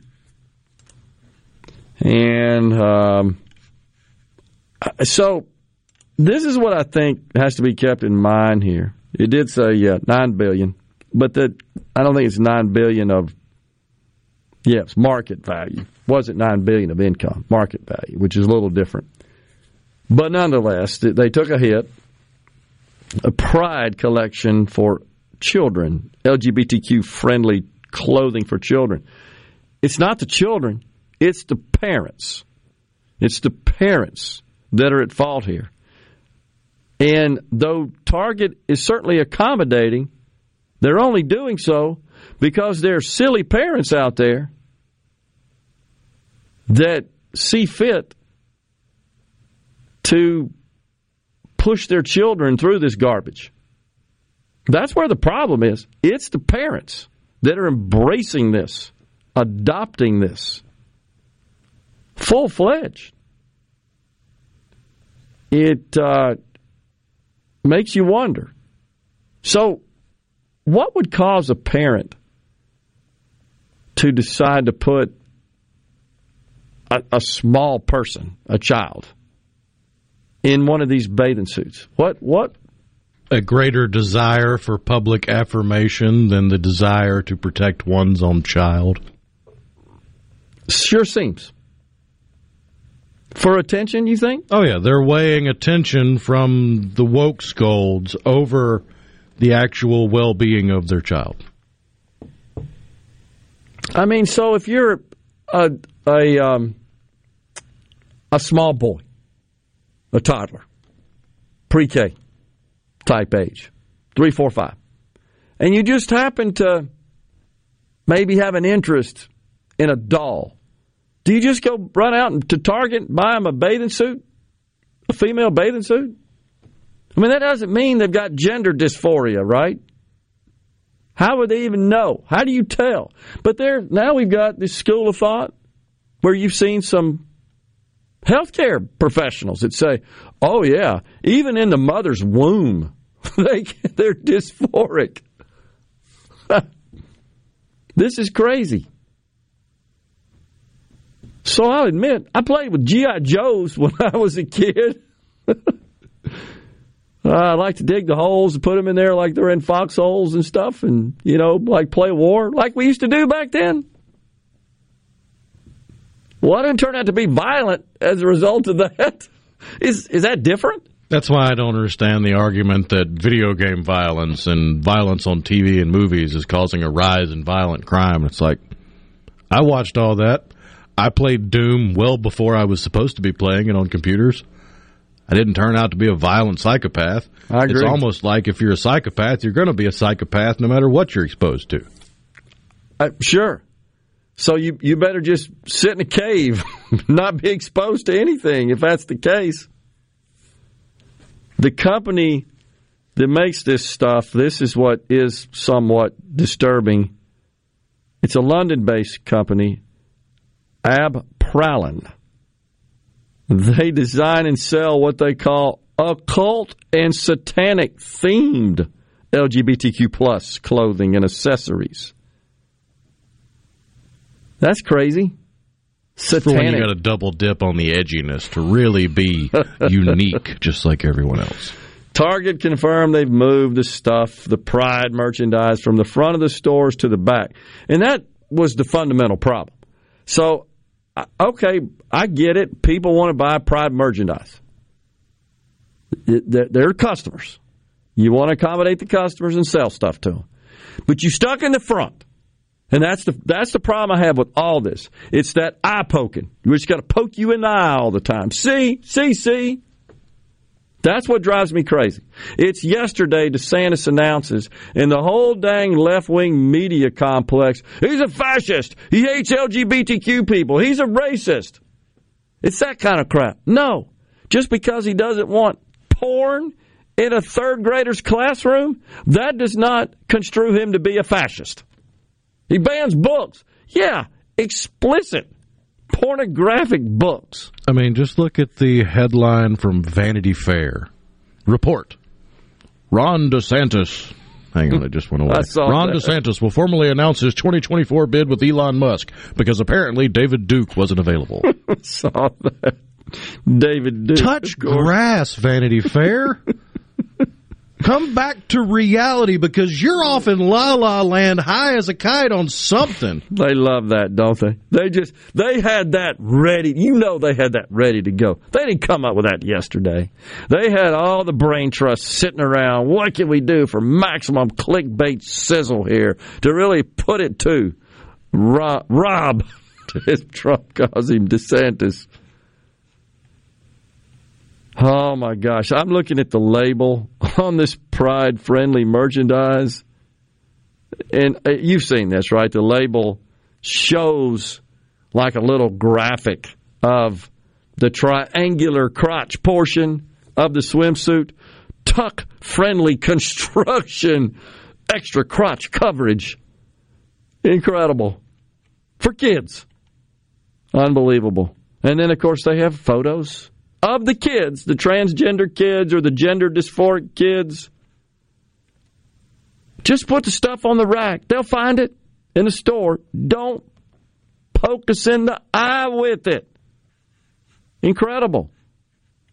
I'm okay. Live your life. Leave me alone. Don't poke me in the eye. And then don't call me a fascist because I don't want to be poked in the eye. That's just upside down. So that there's no doubt that this war on wokeness that was also a key platform as enumerated by Ron DeSantis yesterday, and he was asked how he would address that. Does he think the federal government ought to engage in such a war? Here's what he said, which I'm fine with. He said, Where there are federal accreditation, where there is federal accreditation, let's say of universities, and they receive money. Sure, stipulate. You can't have these sprawling. What'd you tell us one day at Ohio State? 132 staff 137. in their DEI department. What is it? Michigan had more in their department, DEI department, than in the history department at this gigantic university. Which shows you where their priorities are. Once, once again, what are they doing? Poking you in the eye with it. Because you don't submit and agree to their crap. We're coming right back on middays in the Element Wealth studios.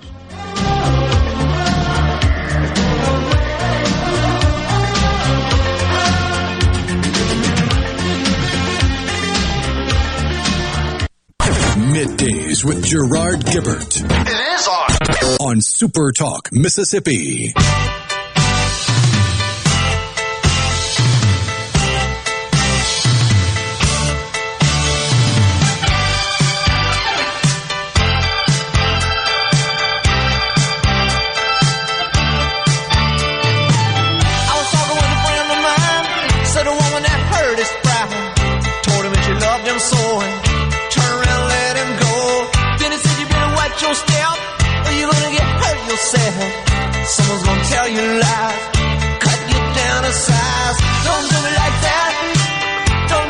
Back in the Element Wealth studios. The great Tom Petty bumping us into this segment here. We thank you so much for joining us.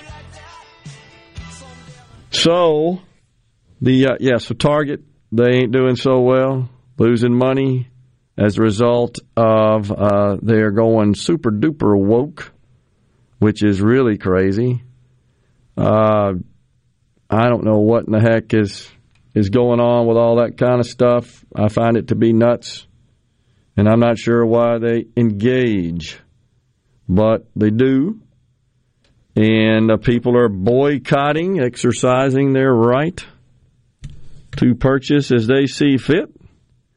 And that, of course, is causing problems for the retailer. Their value, stock value, having fallen considerably and uh, nine billion dollars in a week. That's crazy.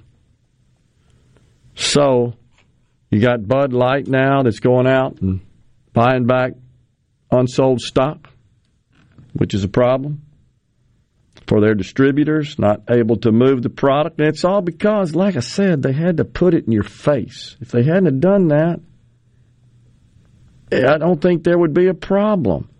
But they were determined to put it in your face. And there we are. Now they're paying for it. Just leave it alone. Just make beer. Why can't they do that? Just sell merchandise in the targets. Don't stick it up front like that and then make a big deal out of it. And of course the their top executive had really dismissed dismissed the uproar over the LGBTQ children's clothing. Oh, no, it's no big deal. Rainbow colored onesies for infants and children? I don't get it. He said that marketing the products are good for business and, quote, the right thing for society. Well, that's fine, marketing the products, but again, sticking it in our ear, that's a problem. And in our eyes. Who does this, says Mose, the spoiled generation who was never told no, wanted a girl, not a boy. Maybe so. Also, remember the store clerk going to the back yelling at the teen boys, Y'all ain't supposed to be back here. Get up front, says Andy and Jackson. Dan in Hattiesburg says, I play with Evel Knievel. Could that be why I made some questionable decisions? I like it. Golly. There is, um, Rod in the Delta, there's always been trans clothing available at the local adult novelty store. How about that? I told my dad I wanted a Barbie when I was a kid. I'm a male. Dad said, Do we have a problem, son? I said, No. G.I. Joe needs a date. I played with a $6 million man doll as a kid, and I'm pretty normal, says Steve in Gulfport. Wait, Just- you didn't want to get bionic transplants? exactly. Just disgusting. I haven't been to Target since they had the bathroom issue years ago, says Jeff. Hmm. Yeah, I figured after the bathroom fiasco a few years ago that Target would have learned their lesson. I, don't think so. I mean, they recovered from that. They will from this too. We have very short memories. And honestly, if you're looking to boycott companies because of this sort of stuff, let me know when you find one that isn't engaged in this. Maybe not to this extent where they poke you in the eyes with it, but it may be done on a little bit more um, discreet fashion. Go to Walmart. They have a huge section on their website with all their pride stuff. Amazon. Home Depot, CRT, big time. That's uh, is pervasive. You'll have a hard time finding a a corporation in this company that hasn't completely embraced all this stuff, bought their woke insurance. Which is just one more reason to buy local. Yeah, the local smaller companies, right.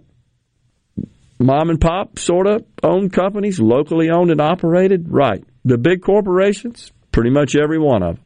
Uh, again, you'll have a hard time finding one that hasn't fully subscribed to, adopted it in their in their policies, in their culture. Make a big deal out of it, brag about it, boast about it. I was thinking about targeting their competitors. Walmart's up there, Amazon's up there. To some extent, maybe Dollar General. I'm not sure if they sell clothes. But there's an overlap between the, the retailers. Um, and then I looked at like Kroger. I think one of the, if not the largest grocer chain in the country. Safeway's another one. Every single one of them. Big time DEI and pride divisions, if you will, organizations within their companies.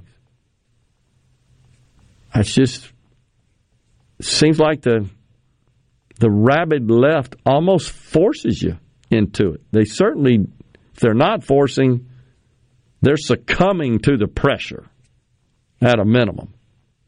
What are you looking at? Oh, I'm just looking at a on this day in history, and I was like, wow, I don't remember that. On this day in history in 1996, an unidentified eight-year-old boy slipped away from his mother, climbed over the barrier, and fell into a gorilla enclosure. And the gorilla Binti used her maternal instincts to look after the child. I do remember that. It was featured in video, I think, oh, yeah. on the news and so forth. I absolutely remember that. The instincts of uh, the mother there, the gorilla. So back here at home, we've got the very, I think, contentious race between the lieutenant governor, Delbert Hosemann, and uh, his challenger in the Republican primary, Senator Chris McDaniel. That is going on for sure. And I, I, I listened to the ads on our air here from the two candidates and um, I'm, I'm intrigued. I'm fascinated by those ads. The lieutenant governor is obviously going to tout his accomplishments as he sees it, and he does in his uh, ad. And the senator speaks more about kind of his worldview, focusing on uh, his authoring of pro life legislation and protecting Second Amendment rights. That seems to always be the red meat in Mississippi. Very little discussion about economic matters and issues, which I think should be top of the list. We, I feel like, with respect to the abortion issue, the the state has put into place through the trigger process has activated law that controls abortion in the state. Seems like that's a done deal. I'm not sure what else there needs to be done there. With respect to gun rights, the Second Amendment, I'm not sure what else needs to be done there. There may be some nuance there, some adjustments, but nothing major. I'm far more concerned about economic situation here in the state. I think that's the core problem that we face. Still, the have the lowest per capita income, the lowest household income. And The only way to lift those figures up and to see more people prosper is by expanding the private sector.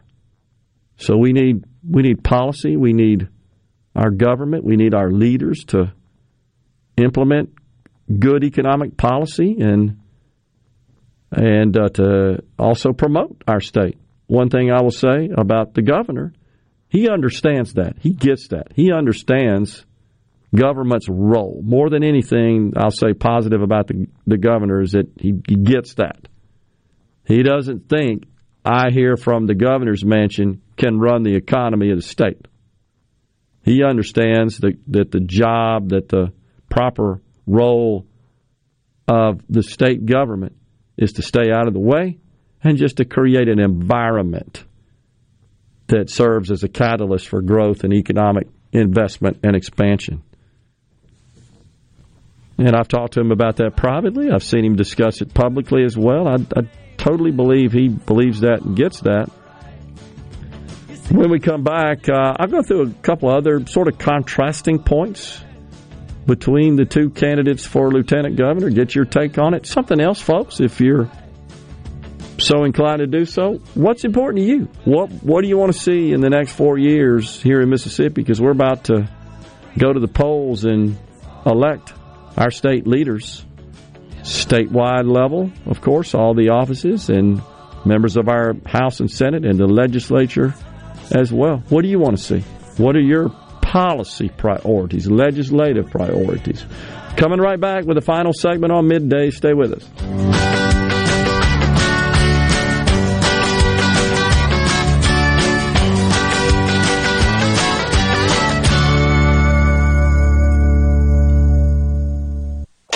Middays with Gerard. Good for America. Good for fans of justice and truth. Good for us. Super Talk Mississippi. This is what we stand for.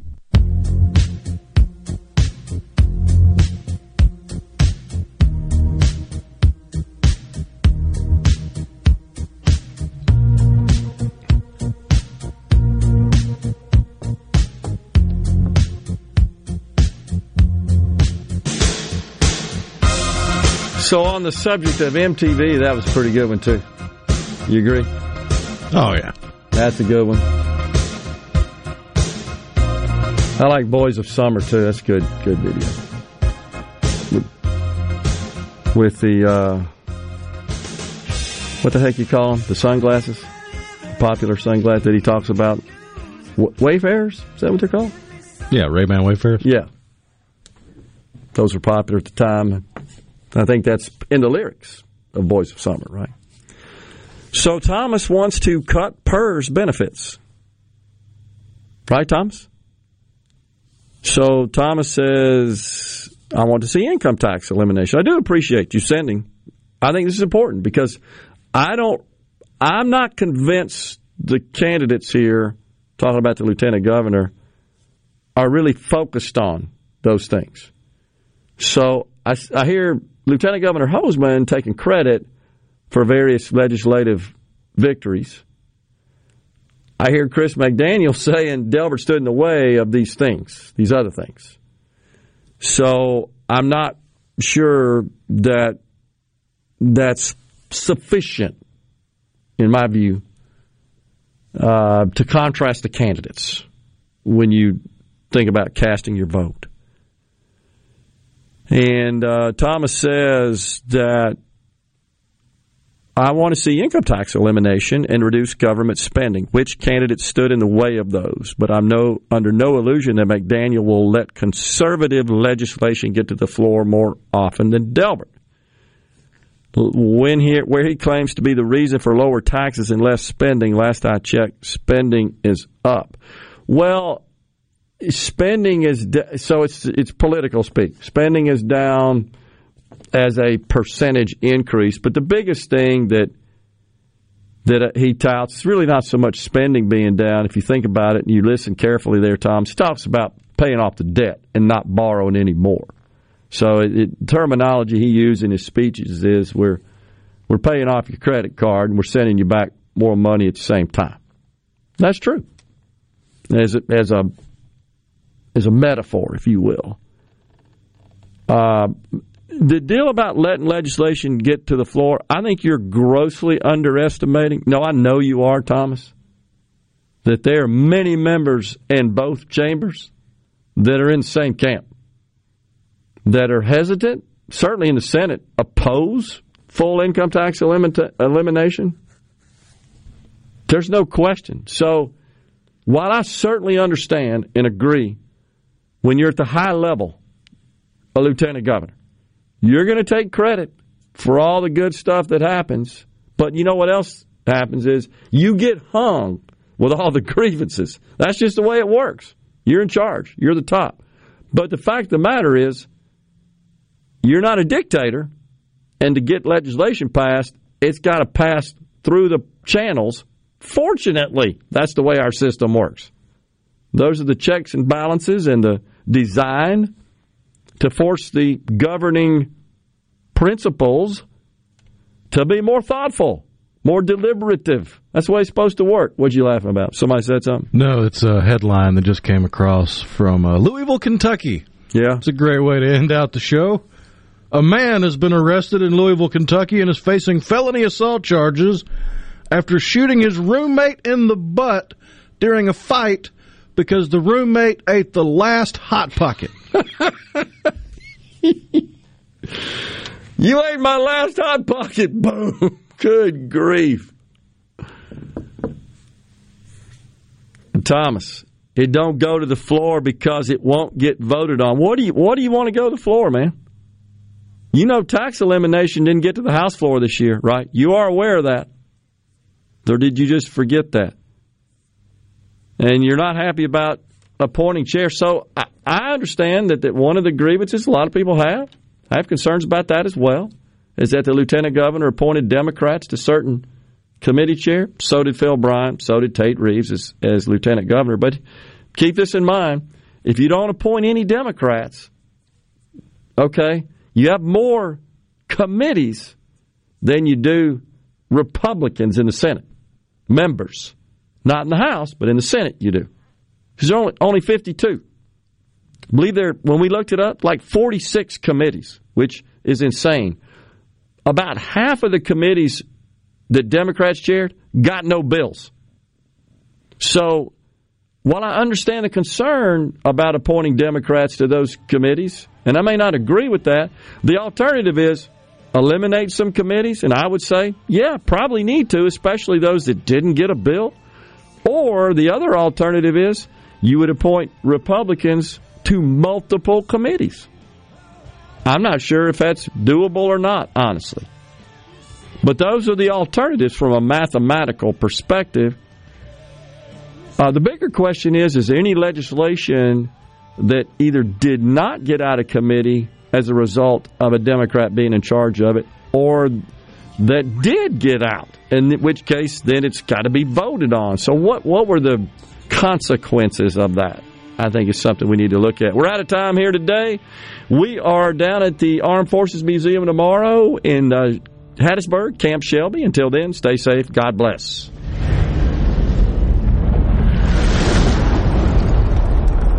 A SuperTalk Mississippi media production.